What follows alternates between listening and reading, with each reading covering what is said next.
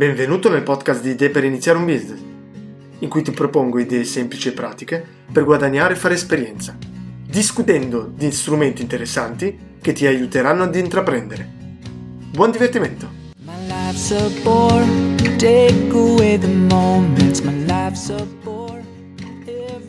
Buongiorno, eccomi tornato dopo diverse settimane di assenza, anche se io in questo periodo sono stato più occupato del solito. Quindi questo virus non mi ha fatto diminuire la produttività, anzi, e mi piacerebbe spiegarti cosa ho fatto durante queste settimane, qual è il mio progetto, il mio grande progetto.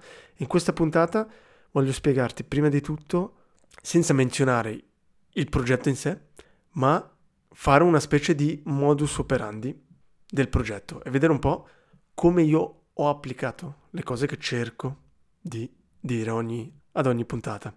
Allora, prima di tutto l'idea, come sempre cerco di spiegare, non è quella che fa la differenza.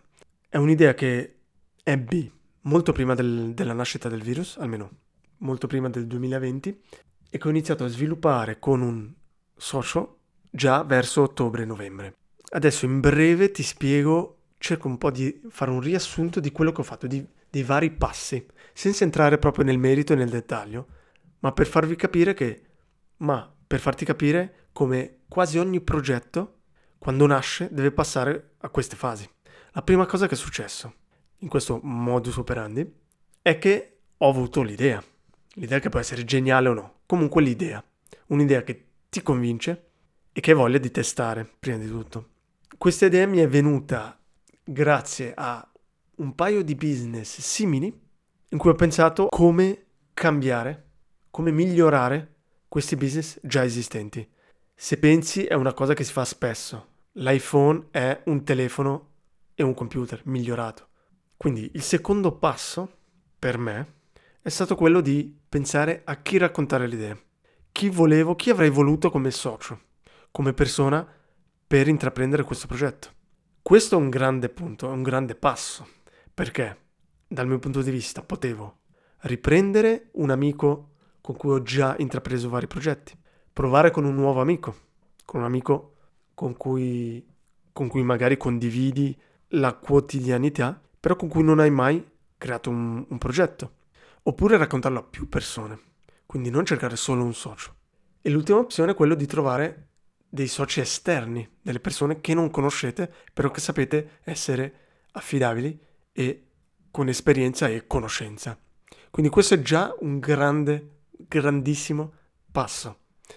Ti dico questo perché sono passato attraverso vari progetti, la maggior parte andati male, finiti, e dopo tutti questi anni ho iniziato veramente a valorizzare molto questa fase, la ricerca del socio e, la, e anche la valutazione dei progetti.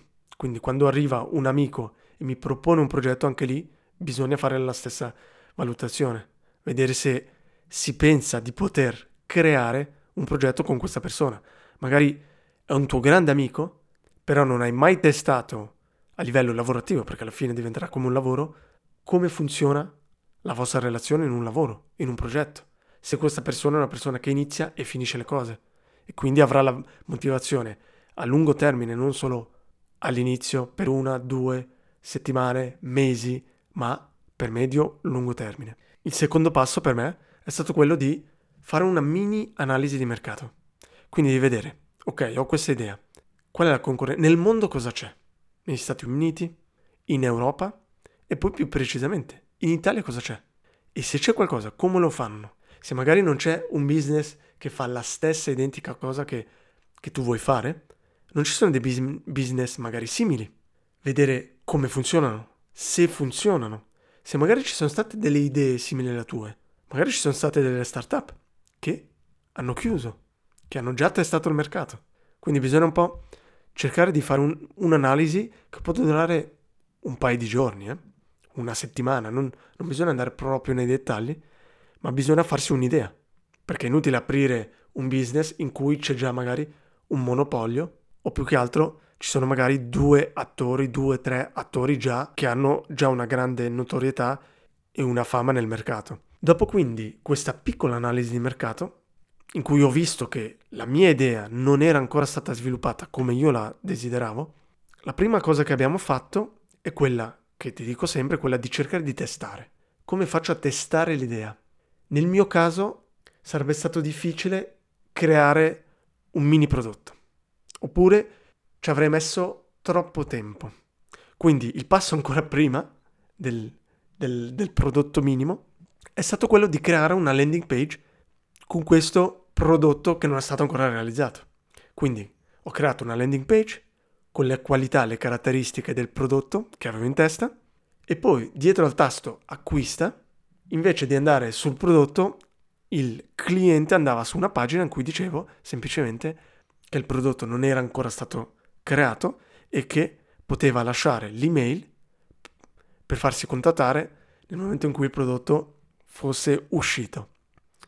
Questa quindi è una piccola fase in cui testiamo, vediamo quante persone sono realmente interessate. Per fare questo non basta solo creare la landing page, perché se nessuno arriva alla nostra landing page è inutile. Quindi quello che possiamo fare è fare un po' di pubblicità su Facebook con Facebook Ads, in cui le persone arrivano direttamente nella landing page e da lì vediamo la conversione, vediamo quante persone, vediamo quante persone ci lasciano l'email in funzione alle persone che sono arrivate sulla landing page. Magari piuttosto che fare due pagine, quindi la, la, la home, la landing page e poi una pagina in cui chiediamo l'email, facciamo un piccolo funnel magari. Magari aggiungiamo un'altra pagina in mezzo in cui diamo altre caratteristiche del nostro prodotto. Perché così possiamo vedere le persone che sono realmente interessate al prodotto, se sono disposte a pagare e quindi riusciamo a, fare un, a calcolare il tasso di conversione, piuttosto delle persone che arrivano sulla landing page dalla pubblicità, che si rendono conto che non è quello che avevano in testa e quindi lasciano e se ne vanno dalla landing page. Noi vogliamo vedere quelle persone che dalla landing page sono abbastanza interessate e che fanno un minimo sforzo di almeno cliccare sul ok, vediamo cos'è il prodotto. Il passo successivo, dopo questa piccola fase di test, è di creare un piccolo prodotto. Non farlo dalla A alla Z, non fare un prodotto perfetto, soprattutto a livello ad esempio grafico.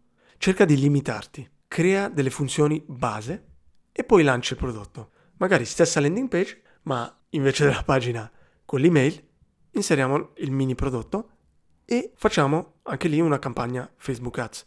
Un passo difficile e complicato è sapere il prezzo e anche lì bisogna testare. Facciamo del, delle campagne A-B, quindi mettiamo due tipi di prezzi, possiamo, se andiamo sul semplice, testiamo due landing page diverse dove cambia solo il prezzo e poi con Facebook Ads portiamo un numero di, clienti, di possibili clienti e, ved- e vedremo la conversione. Dobbiamo comunque spendere un tot di budget, non possiamo pensare di arrivare a una soluzione con 10 euro, cerchiamo di spendere magari 50 euro e vediamo poi già i primi risultati. Anche lì se non sappiamo il prezzo, facciamo più test. Uno, due, tre, quattro tipi di test. E cerchiamo di limare. Quindi magari all'inizio, se il prezzo si aggira sui 100, non andiamo già a pensare di testare il 105, il 110, il 95. Facciamo magari dei test più conseguenti, quindi dei test più che hanno più valore. Quindi proviamo con 80, con 120, 150, 60 e cerchiamo di vedere che variazioni ci sono. È chiaro che più abbassiamo il prezzo, più aumenta la conversione, ma dobbiamo vedere quanto aumenta, di quanto aumenta la conversione. Se io da 100 lo abbasso a 50, ma la conversione non aumenta del 100%, non raddoppia, allora magari teniamo il nostro 100.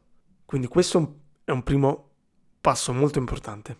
Da lì oh, abbiamo fatto il nostro prodotto di base, l'abbiamo iniziato a pubblicizzare e abbiamo ricevuto già le prime persone che compravano, che hanno comprato, hanno testato e quello che abbiamo fatto è stato soprattutto quello di puntare molto sui feedback.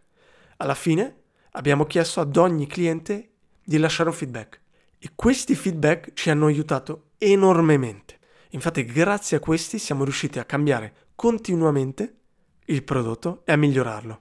Se adesso pensiamo alla al prodotto che abbiamo lanciato all'inizio è cambiato enormemente. Siamo riusciti veramente ad affinarlo e abbiamo visto come il rating è continuato ad aumentare. È stato un continuo aggiusta avanti e indietro, avanti e indietro, fino ad arrivare dopo un mesetto a un prodotto magari non finale, magari non perfetto, ma che piace alle persone. Un altro punto molto importante che ci ha aiutato enormemente è stato avere una chat di supporto nel sito.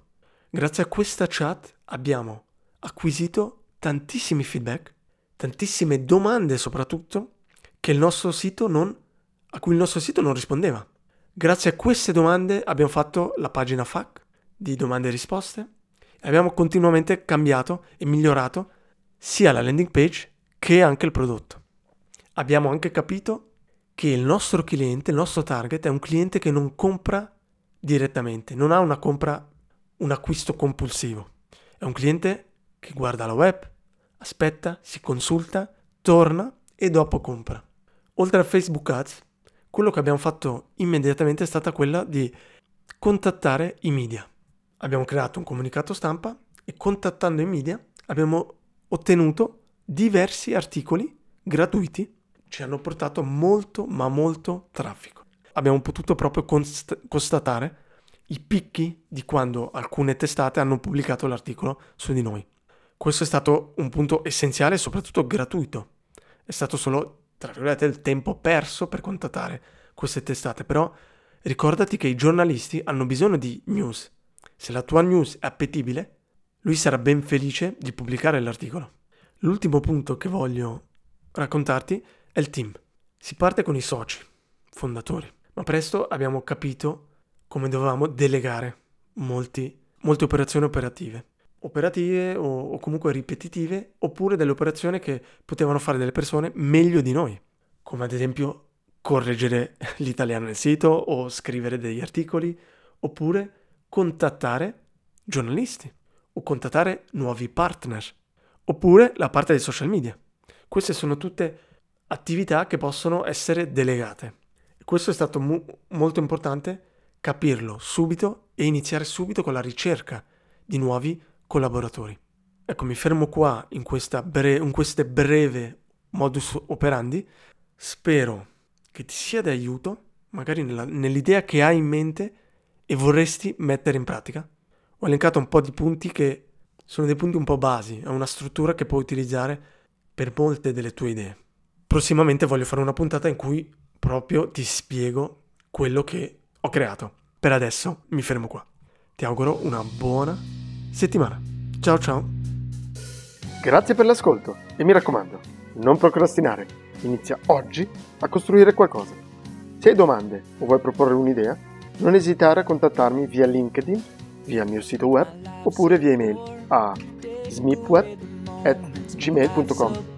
Alla prossima puntata!